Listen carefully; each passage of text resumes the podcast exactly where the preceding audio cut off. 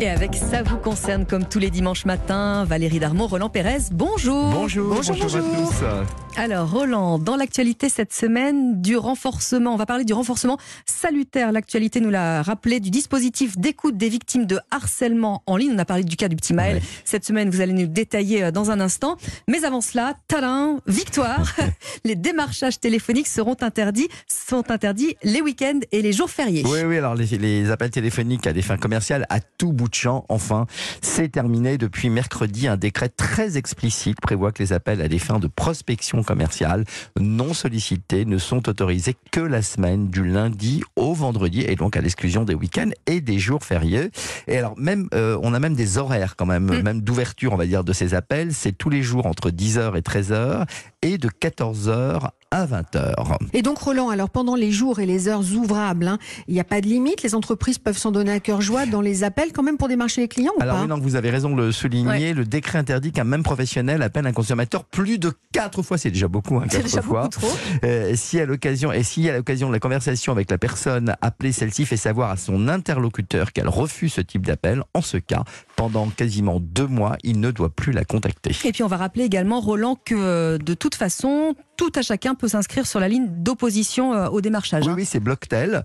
Euh, et d'ailleurs, la DGCCRF veille et dresse des PV d'infraction pour les entreprises qui passent outre cette liste et continuent à appeler les personnes inscrites sur Blocktel. En fait, il faut savoir qu'on n'a jamais interdit le, déma- le démarchage Mm. parce qu'il y a quand même des entreprises qui ne vivent que de Eh ça. oui, il y a à peu près aussi. 50 000 salariés Eh qui oui. travaillent et donc on ne peut pas supprimer ces 50, ces 50 000 postes. Merci beaucoup Roland. Deuxième sujet du jour, alors c'est pour ça qu'on voulait en parler avec vous euh, sur Europe 1 ce matin, le harcèlement scolaire et ou le harcèlement en ligne. On se rappelle du témoignage cette semaine du papa de Maël, 10 ans, harcelé pendant 3 ans, il a dû être déscolarisé. Il faut dire qu'avec le développement des réseaux sociaux, d'Internet, il y a tous les jours des milliers de victimes et justement, ce dispositif d'écoute et d'accompagnement, il vient d'être renforcé. hein. Oui, le 3018, c'est un numéro gratuit, Mm. anonyme, confidentiel. Il devient accessible de 9h à 23h, 7 jours sur Ouais. 7, 365 jours par an.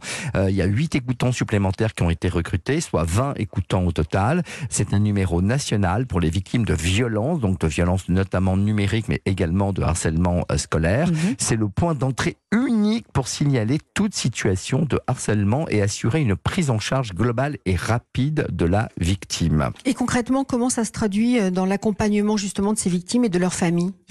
Alors, en fait, euh, le euh, 3018 dispose de procédures de signalement accélérées pour faire supprimer les comptes ou les contenus préjudiciables en quelques heures auprès de plus de 20 plateformes, réseaux sociaux et messageries. En fait, il y a même l'application aujourd'hui. On peut la télécharger. Elle permet le stockage des preuves de harcèlement vécu, euh, capture d'écran, photos, liens URL. Dans un coffre-fort numérique, tout est sécurisé, ainsi que la possibilité de transférer tout ou partie de ces preuves justement aux équipes 3018.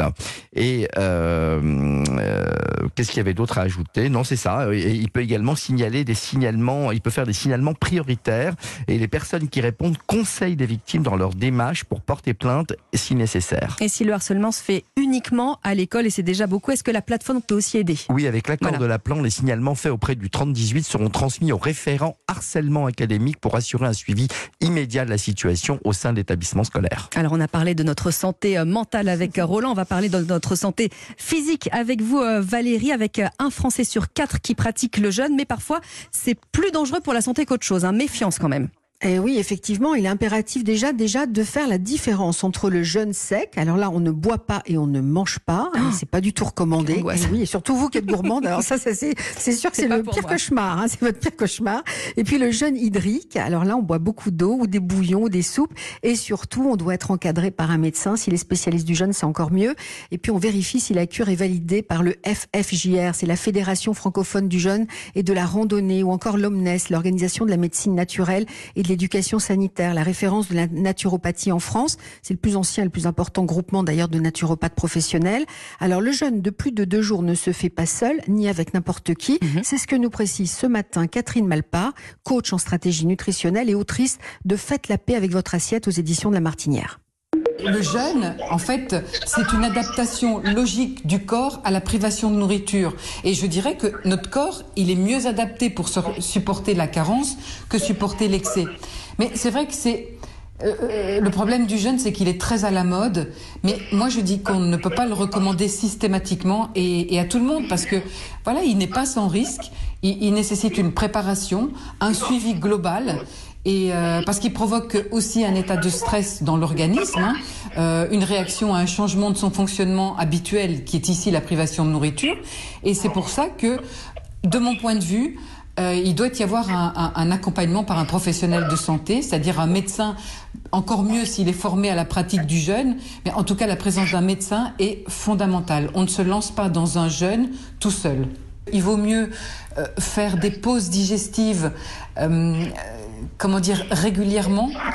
même moi, j'ai été une adepte du jeûne de 6 jours, voire plus, j'ai jeûné 18 jours. Mais aujourd'hui, je, je le pratique moins souvent, je fais plutôt du jeûne intermittent. Alors Valérie, quand même, on va préciser que c'est contre-indiqué pour euh, certaines personnes. Pour qui Quel cas? Bah, déjà en cas de diabète, d'anorexie, de troubles alimentaires évidemment, euh, de femmes enceintes et d'enfants.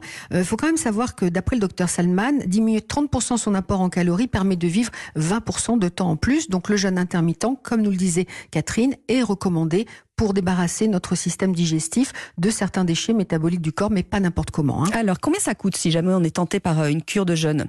Alors, les prix varient vraiment. Mhm. Donc, les 27% des Français qui jeûnent, selon un sondage Ipsos, payent entre 500 euros hors hébergement pour 3 jours et 3000 pour 6 jours, que ce soit en Bretagne, en Bourgogne, en Occitanie ou à 1h30 de Paris.